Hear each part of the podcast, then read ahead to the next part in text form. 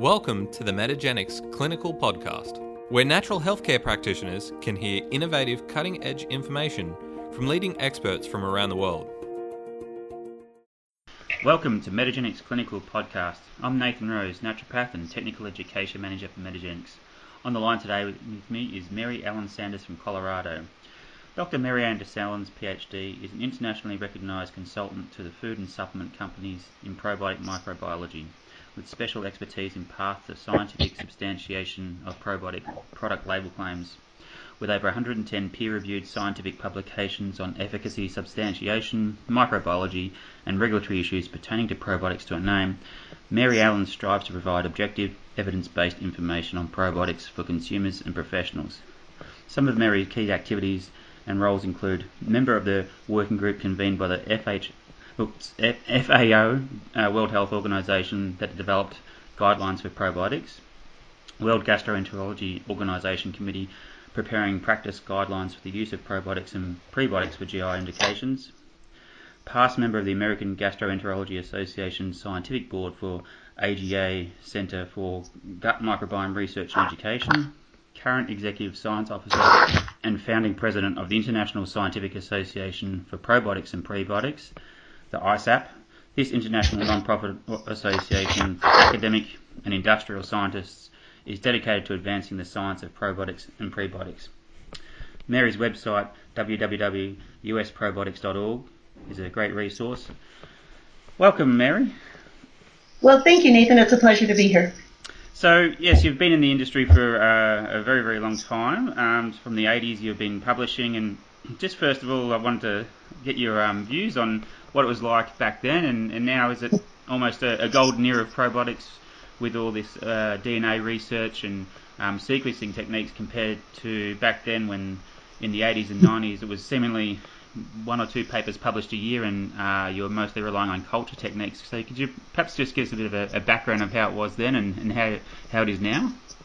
Yeah, you, you bring up some excellent points. I mean, um, the last even 10 years has, has brought enormous changes in this field. When I was um, a graduate student, I was working in a laboratory that was that had some people investigating Lactobacillus acidophilus, and I was very skeptical and would look down my nose at them doing this work that didn't have um, much credibility behind it. And my major advisor laughs to this day about how I ended up being so involved in the probiotic field. Um, of course, back then, when I started graduate school in 1978, there were not very many publications that were really well done randomized controlled trials in the probiotic field, and, and that has changed quite a bit as well. But but to your point about what's gone on with the, the sequencing revolution and the Human Microbiome Project, um, certainly today we are looking at um, an understanding of the symbiosis between humans and their colonizing microbiota that we did not appreciate back then. And that understanding of the role of, of the colonizing microorganisms um, in humans and and and the role they play in, in human health is is really evolving, and it's a very exciting time. And yes, and where, where do you see the future heading? What's what sort of um, things do you hope for moving forward in the probiotic research? Well, I think tying together the area of probiotic research with the human microbiome findings, what we have is a situation where where it's very clear that the human microbiome is very important um, in health, and that disruptions in that microbiota is associated with many disease states. So we have this observation that that dysbiosis is associated with disease. What we don't have very much of um, out of this, you know, intense effort in the Human Microbiome Project are controlled human studies that show that we can intervene at the level of the microbiota and improve health or correct the problems that are associated with this dysbiosis. And, and of course, probiotics are one means that people are hopeful for that, that can actually accomplish that. Great. So yes, we're just talking offline how the, the Human Microbiome Project's uh, unraveling all this data and information. And I think one of the criticisms from scientists who perhaps aren't so much into probiotics is that sometimes maybe the marketing gets ahead of the, the science mm-hmm. in probiotics. And so one area I wanted to look at, which um, almost challenges the one of the fundamental foundations of natural medicine is this um, seeding theory of probiotics. So obviously, uh, when patients have some sort of just disruption to the microbiome, say antibiotics, often uh, probiotics are given, and, and often they work very well. But the theory is that there's almost like this essentially bare patch of the, the microbiome, like a, a bare lawn where you throw some seeds on, and they colonise. So the more I look into this, and I'm certainly no expert, the, the, the more I look into this, the more I, I start to question whether this theory um, specifically is sound. And I just want to give a couple sort of my thoughts, and I'll certainly get uh, your professional thoughts. But uh, first of all, um, one of the things that's really struck me is I'm not convinced now that the the probiotics colonise. Not that that's a bad thing, but they don't typically hang around for more than a week or two. The second the second thing that I'm wondering now is we often use uh, lactobacillus and, and bifidobacterium, which are which are great. But when we look at all the, the species or um, genera in the microbiome, it, there's up to um, maybe 1,500 or more. So giving two genera, which are a pretty small proportion of the, the microbiome, um, they're not really making much up of the, the head count in a sense. And finally, even um, the high dose. So one of the, the theories is give more probiotics at a higher and higher dose, and that will um, add more seeds, for want a better term. So 45 billion, um, and I'm sure you've been working with these numbers for many years, but 45 billion sounds like a, as an example, sounds like a, a large number of um, probiotics to give, but when we consider that some estimates, or the accurate estimates, or the best accurate estimates at the moment is about 39 trillion cells in the microbiome. If I, mm-hmm. my maths are correct, that's a um, a probiotic is about 0.001% of the total microbiome. So if you're trying to supplement like a, a nutritional supplement to top up, it's gonna you're gonna be there for a long time to, to put those bugs in. So that's mm-hmm. sort of my, my three concerns. Not to say those probiotics don't work, but I'm wondering if they work mm-hmm. in other, other ways. So can I get your thoughts on how probiotics interact with the, the composition of the microbiome? Mm-hmm. Yeah, I, would be happy actually to go through all three of those points that you just made, and, and those are all very valid um, concerns about this seeding theory that that is surely an oversimplification, um, if not an incorrect characterization of what goes on. Um, first of all, you are absolutely right. Back in the early days, the 70s and 80s of probiotic research, people quickly came to realize that even though they might select a probiotic strain to be able to adhere to human intestinal cell lines in in vitro assays, that that colonization ability really was not transferred when those strains were given to humans through a human feeding trial. So the, there was, um, it, it's clear that, that, as you say, that t- the typical probiotic after it's consumed um, really will, depending on the dose that it's given, will hang around for a little while, but it it, it does not um, colonize for any length of time. So you're absolutely right with that. Um, I think that what we have to recognize though is that that doesn't mean that the organisms as they're traveling through and metabolizing as they're traveling through and growing as they're traveling through, um, that, that there are means for them to interact with the host during that journey. Yeah. And and that I think is is what we have to recognize um, with regard to the mechanisms that are involved in probiotic functionality. And and I will bring up your last point about dose and the the area of or, or the concern that it's such a small number in in comparison to the entire colonizing microbiota that we, we carry in our bodies and in our guts. But again, with this thinking about a probiotic traversing the body, what, what we have to remember is that it is not a homogeneous environment as they're entering our mouth and traveling through all the way to being expelled through our anus. And in fact, you have very different microenvironments and even, you know, larger environments that they're traveling through. And the colonization levels of those environments can be very different. So the oral cavity can have, you know, is a reasonably highly colonized area. The stomach, though, is in fact a sparsely colonized area. And so as probiotics are entering these sparsely colonized areas, um, especially the higher dose um, probiotics, you have an opportunity to probably have that strain be a dominant member yeah. of the region that it's traveling through. So you're absolutely right. Once it gets to the highly colonized colon, you um, are, have a very small number of organisms that are present, um, proportional to the to the colonizing ones. Um, but you do have an opportunity to be, um, you know, a, a, a, big man on campus as you're traveling through some of those more sparsely colonized regions. And importantly, especially the small intestine, um, you know, colonization through the small intestine is is thought to increase as you as you go from the proximal to the distal small intestine. However, um, and, and, and there are very important immune interacting cells that that are involved during that transit. So the probiotics, in fact, can really start having their impact on physiology in those sparsely colonized regions.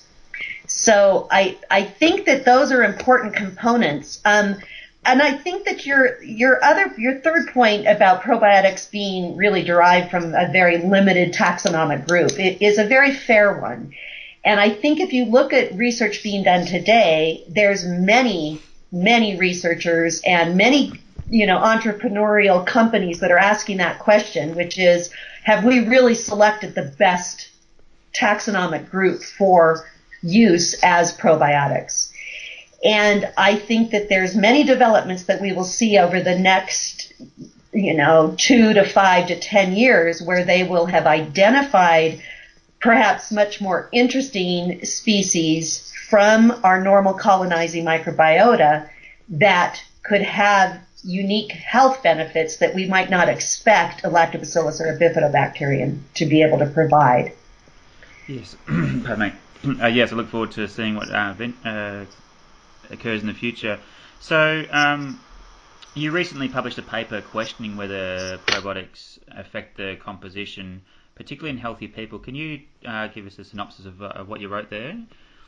Well, what I published was a commentary that was um, directed toward a meta-analysis was, that was conducted.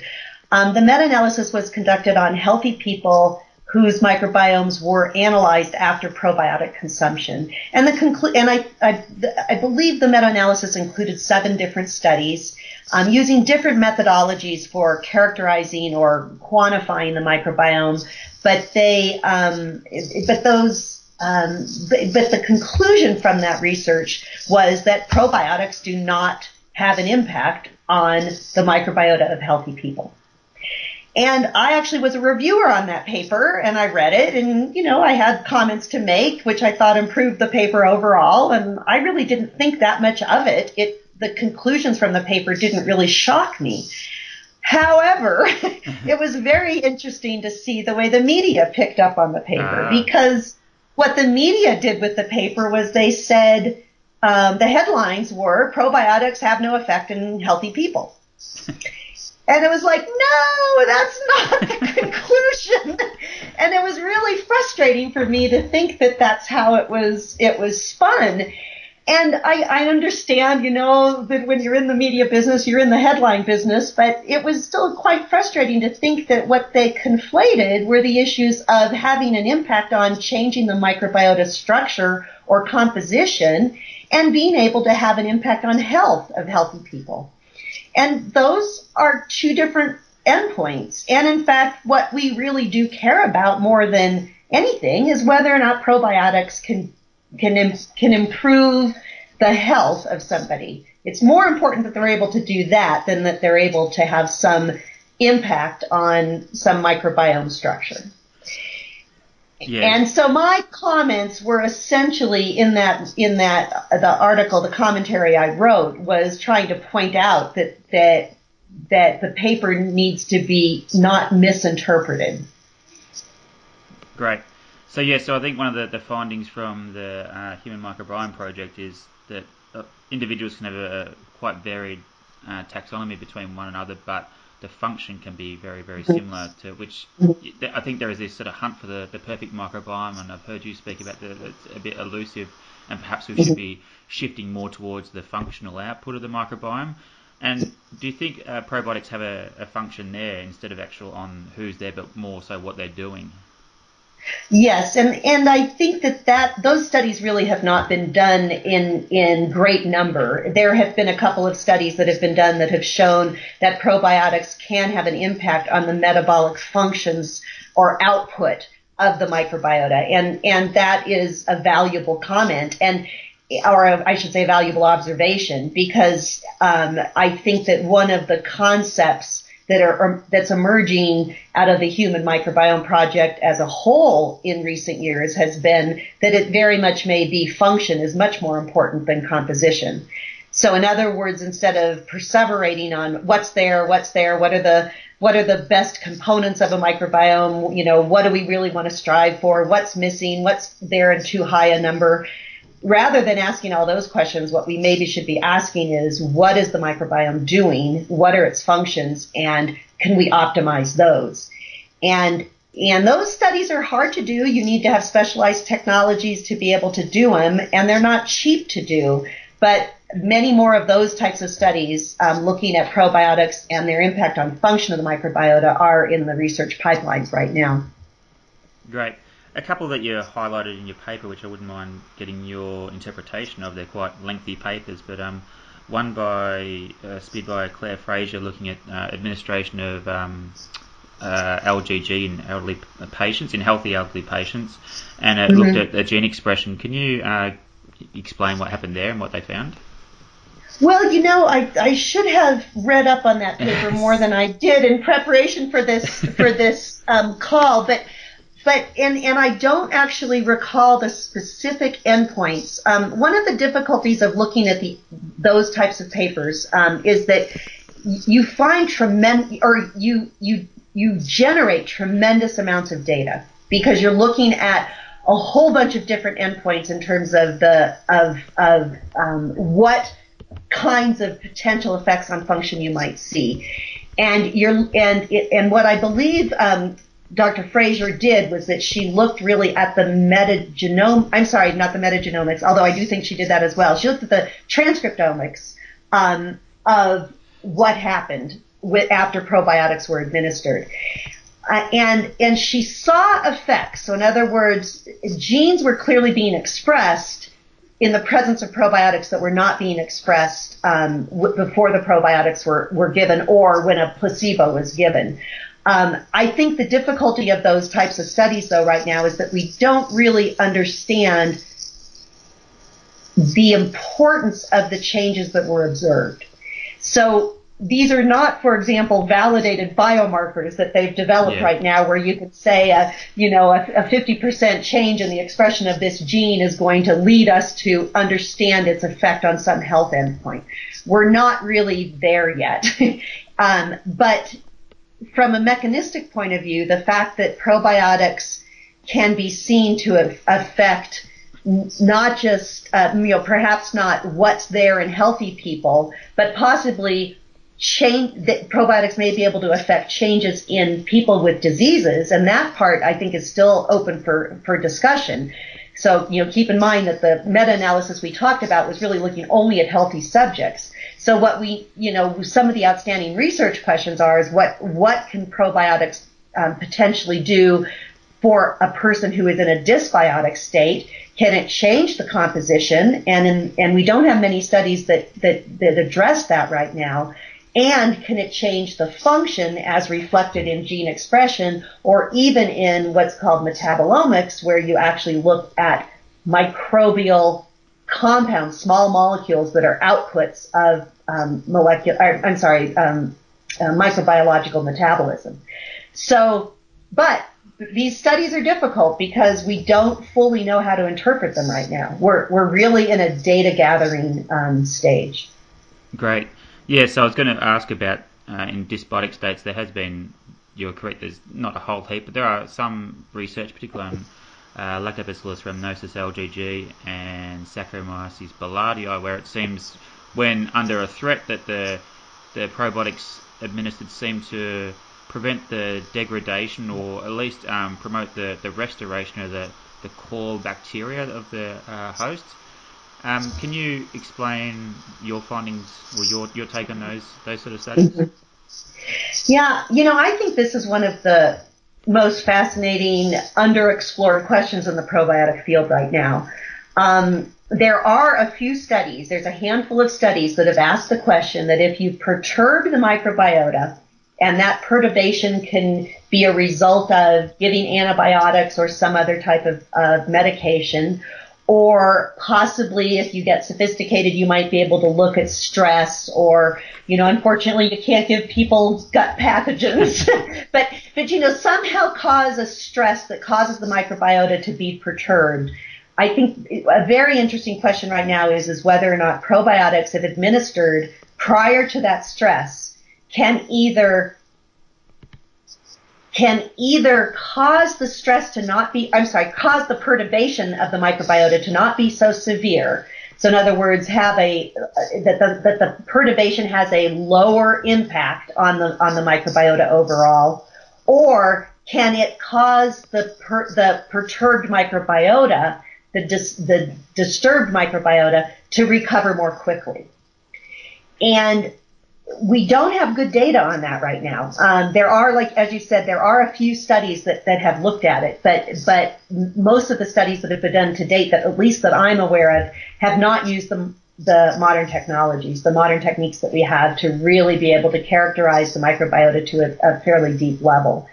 And um, to me, that that type of function where you can promote the the stability of the microbiota could be a, could be huge, and and in fact, it, it could be a very important reflection of why it could be um, valuable for healthy people to take probiotics if if we could get you know discover that type of effect. Yeah, great.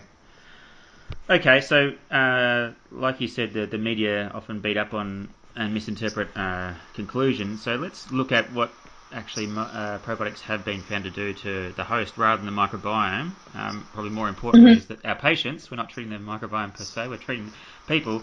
Um, right. So even though we don't know all the mechanistic data and so forth, there is still pretty good volume of uh, clinical data on probiotics. What what are some of the conditions where it's uh, really strong in? Right, and and before I, you know, I can I can sit and give you a list of, of indications that probiotics have been used, and and there's a, a fair amount of compelling information on, and I will get to that in a second. But I just want to preface my comments with the fact that it, there's not an endpoint out there that probiotics have been studied on that that anyone reviewing the literature isn't going to say, but more studies are needed. Yeah. so, so we, you know, there are obviously limitations in the data that we have. And, um, but having said that, there are a few very compelling endpoints for probiotics and, and health, um, or prevention or even treatment of disease that have been reviewed by top level reviewers. So, for example, Cochrane reviews, which are considered to be the state of the art of looking at the totality of evidence on certain inter- on, on interventions. And, and in many cases, they come to the conclusion that probiotics in general have been, are shown to be effective. That probiotic studies show that, that, that if you take a probiotic, you can get a better outcome than the people who were on placebo. And that's a very strong recommendation, especially in the context of the fact that probiotics tend to be such safe interventions, especially for generally healthy people. The the risk is low. It's never zero, but the risk tends to be fairly low. So that's kind of the context that I want to provide before rattling sure. these off. Um, but I, you know, certainly one at the top of the list in terms of probiotics and its efficacy is the prevention of antibiotic associated diarrhea. So people, there have been, you know, probably two dozen studies, randomized controlled trials using different probiotics that have shown that that overall, if you look at the totality of the evidence and you, you sum the, or you, you average the effect size from all the different studies, you can show an, an effect that probiotics can help prevent antibiotic associated diarrhea. And, and a um, sort of corollary to that is that they've also been shown to be able to prevent the onset of, of Clostridium difficile. And and I, I guess instead of using the word prevention, I, what I should say is reduce the risk of. Yeah. So in other words, it's not that that you are it's not as effective as as having zero cases of C. difficile, but if you compare the placebo to the to the um, probiotic intervention, fewer people in the probiotic intervention are going to um, end up with C. diff. um, fewer people in the probiotic intervention will end up with antibiotic associated side effects. And, and those are important. Um, you know, another area that the, the, studies are on the older side, but um, have been, but certainly there were, were, many different types of studies. But treatment of acute pediatric diarrhea is one that there are a compelling number of studies that have shown that you can reduce the length of time by about a day for children um, who have an, a, an, acute bout of diarrhea if you give them probiotics. Um, one area that I think is is really a fascinating area, and and this is one area where actually they are starting to say that more randomized controlled placebo controlled trials are probably not needed, believe it or not, wow. is in the area of prevention of necrotizing enterocolitis. Yeah.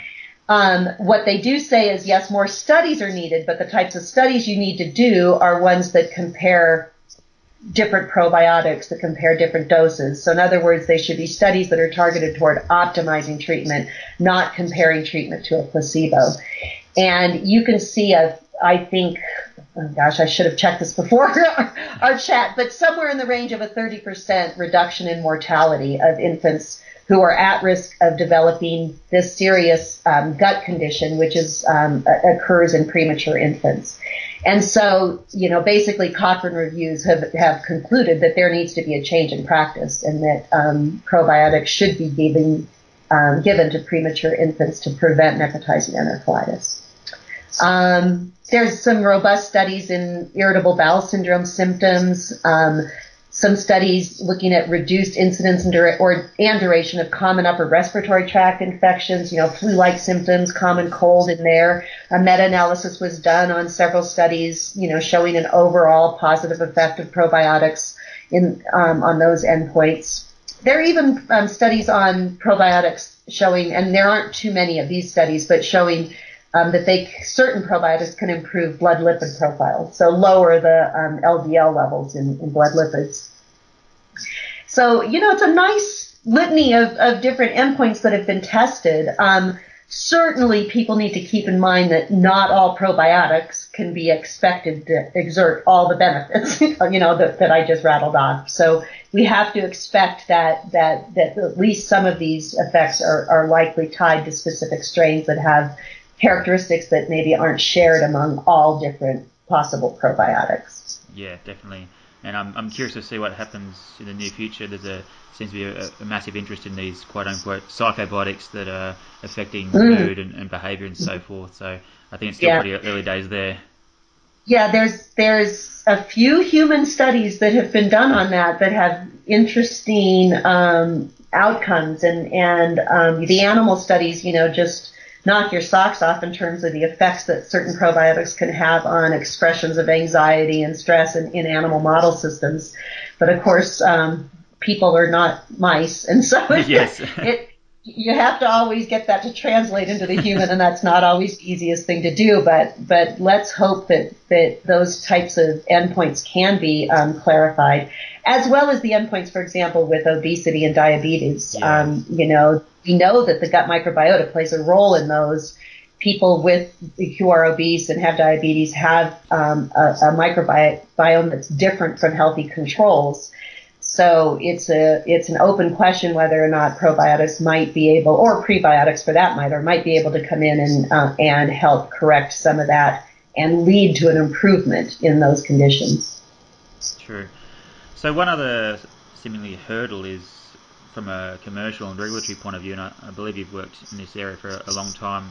And mm-hmm. I have to admit, it's a little bit alarming when you look at the research. Uh, some of it's on foods and yogurts and so forth, but mm-hmm. often it's also on um, supplements about the, sure. the labelling and when they try and identify organisms, sometimes they're non-existent. Um, could you give us a bit of a, an outline of what the research has found and some of the, the issues in, in this sort of area? Yes, um, you are correct that there are products on the market that are commercialized that that are not high quality products. And there have been enough studies done in different regions throughout the world to suggest that there's products that, that aren't good. And those products, you know, may not be high quality because the organisms that are in them are not stable. And so a probiotic is a live microorganism with a health benefit as soon as that microorganism dies, it's not a probiotic anymore, and you can't expect it to confer that health benefit. So if if they don't have proper stabilization technology, that that through the course of shelf life, those organisms may die, and that's assuming they even put them in at the proper amount to begin with. And, and that's a heads up for any um, uh, people who are looking at products. Really, a product should be labeled with their count so whatever dose it's able to deliver at the end of shelf life. Because if you only have a dose at time of manufacture, you really don't know what to expect over the course of holding that product. Um, those products also may be mislabeled with regard to the proper identification of the microbes that are in there. And some of these misidentifications are, are uh, are innocent enough. So, for example, you might see a product labeled with that might say Bifidobacterium lactis. Well, Bifidobacterium lactis actually the correct name is Bifidobacterium animalis subspecies lactis. But that's such a mouthful that I think some commercial, you know, commercializers will just go ahead and abbreviate it, and I can kind of excuse that. But there are some more, much more egregious um, problems with product labeling. Um, one example of that is um, companies that might label a product called Lactobacillus sporogenes. Ah, yes. And there's no such thing as that organism. In fact, it's a bacillus, um, very likely a coagulans, although who knows what's in them because they're not owning up to what's in them. but, um, but you know, that type of, of not even getting the genus right is, is completely inexcusable, um, it, from, from a labeling point of view and a commercial responsibility. But, but the one other thing I will point out on the flip side of this is that some of the people or the researchers who, who undertake this goal of, you know, kind of policing the market and saying what has what in it and is it, you know, do they, are they, um, do they have counts that are too low or whatever? You know, some of, it's, you can only do methods, I'm sorry, I, I, they, your, your results that you get out of doing um, a, an experiment are only as good as the methods that you use to do it.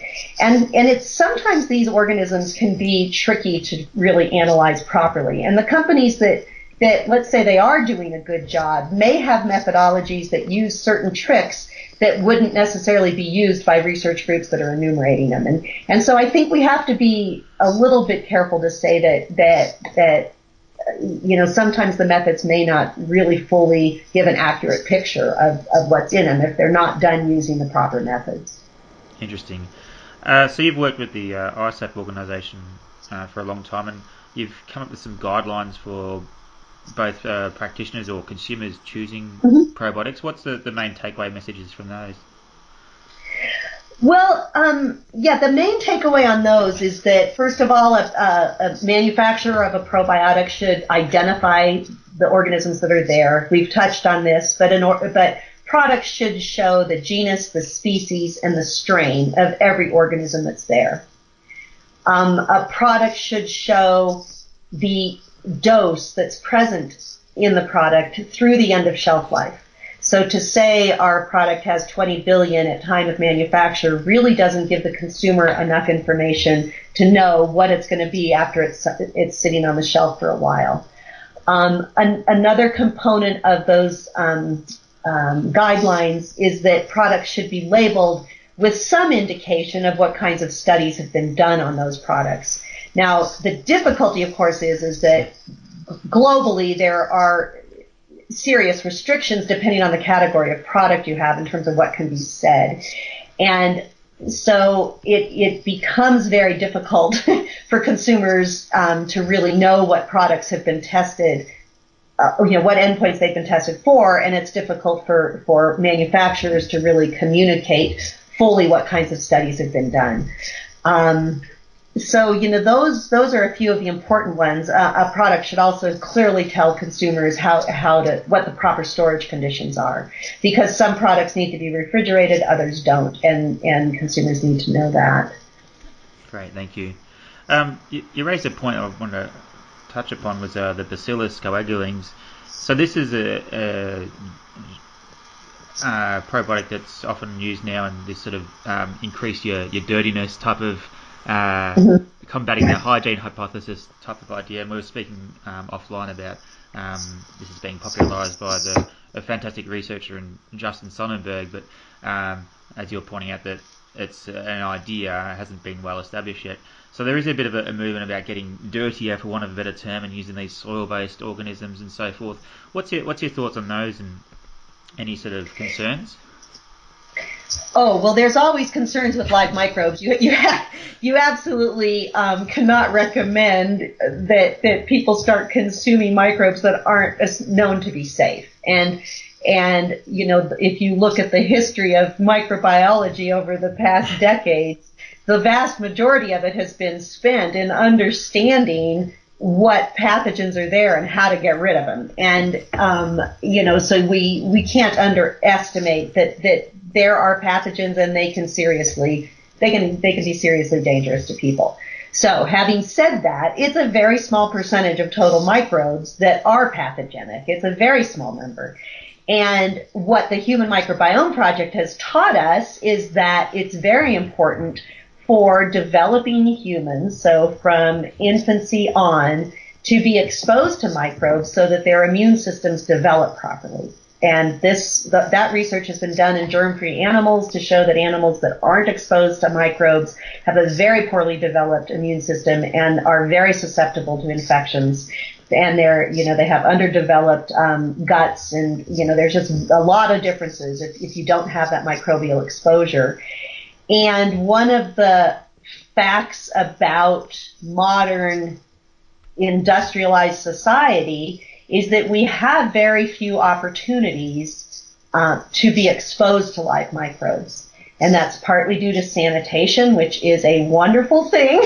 you know, we, we, we can't disparage it at all, but because we have, we live in such cleaner environments now, we, we don't have the opportunity to be exposed to being dirty the way we did when we were evolving with this large complement of microorganisms.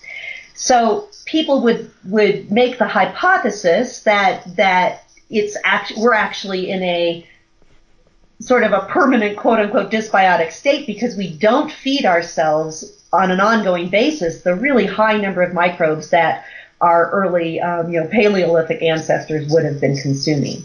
So then the question is, is, is it possible to try to mimic that consumption of microorganisms with, with safe probiotics or, or other types of um, uh, interventions such as fermented foods? And, and I think the, the answer to that is probably yes. You know, probably consuming many more live microbes than, than we typically might is probably a good thing but we don't really have the robust data to say here's the health endpoints that you can expect to see.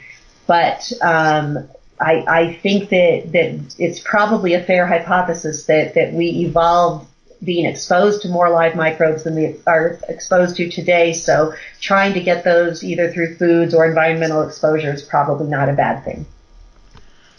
Interesting. So that sort of leads on to my final questions is on are on uh, where do you see probiotics going in the future? Would we be maybe prescribing based off our microbiome composition or function, or um, expanding mm-hmm. our our toolkit away from? Not to say that I, I, probably need to point out that there is pretty good evidence with lactobacillus and, and bifidobacterium. But it's just they're a small subset of the microbiome. But um, could we see us expanding from that? Um, and finally, the other other one that I'm finding very intriguing, and this may be a long way off from commercial use, is that the Helminth therapy uh, mm-hmm. using parasites, which may not you know be by definition a parasite any longer if they're conferring conferring uh, benefit to the host. So, what's the sort of mm-hmm. uh, frontier look like? Do you think with uh, probiotic research? I, I think that you're absolutely right that what we're going to see in the next, um, you know, three to five to ten years is going to be an expansion of the types of microorganisms that are used as probiotics.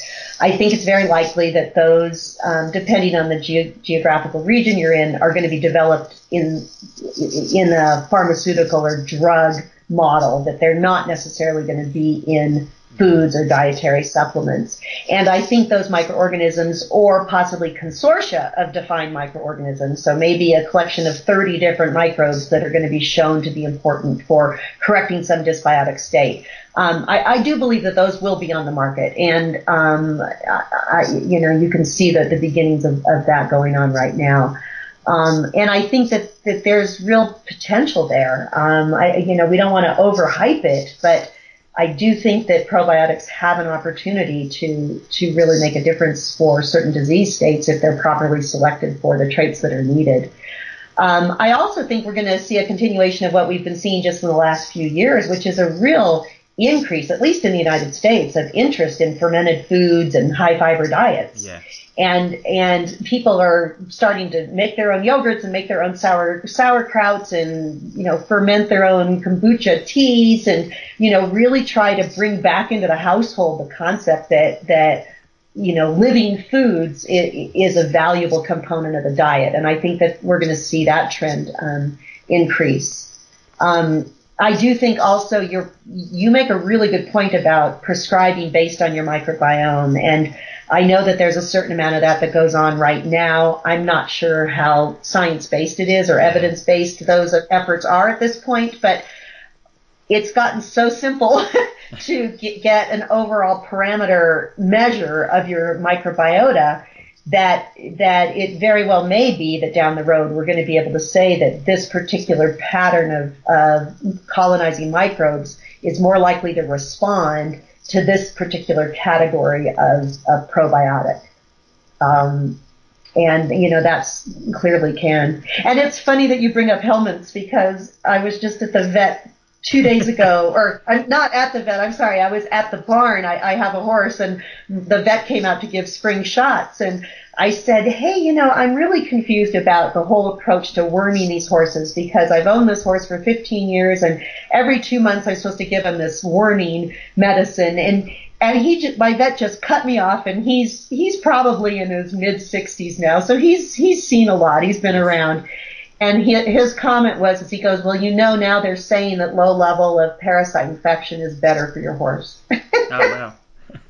and so, and I just laughed because I was thinking, well, they're starting to say that about people as well. and, um, I think with, with helminths, you're going to have to get over that ick factor of, yes. of, you know, what it's going to be like to have to embed a parasite. But, but I think you're absolutely right. We, we have a tendency in this field to focus on the bacteria, but the parasites and viruses that are colonizing our bodies are probably every bit as important. And um, and uh, yeah, I don't know what to say. I mean, it's it's certainly in the realm of possibility.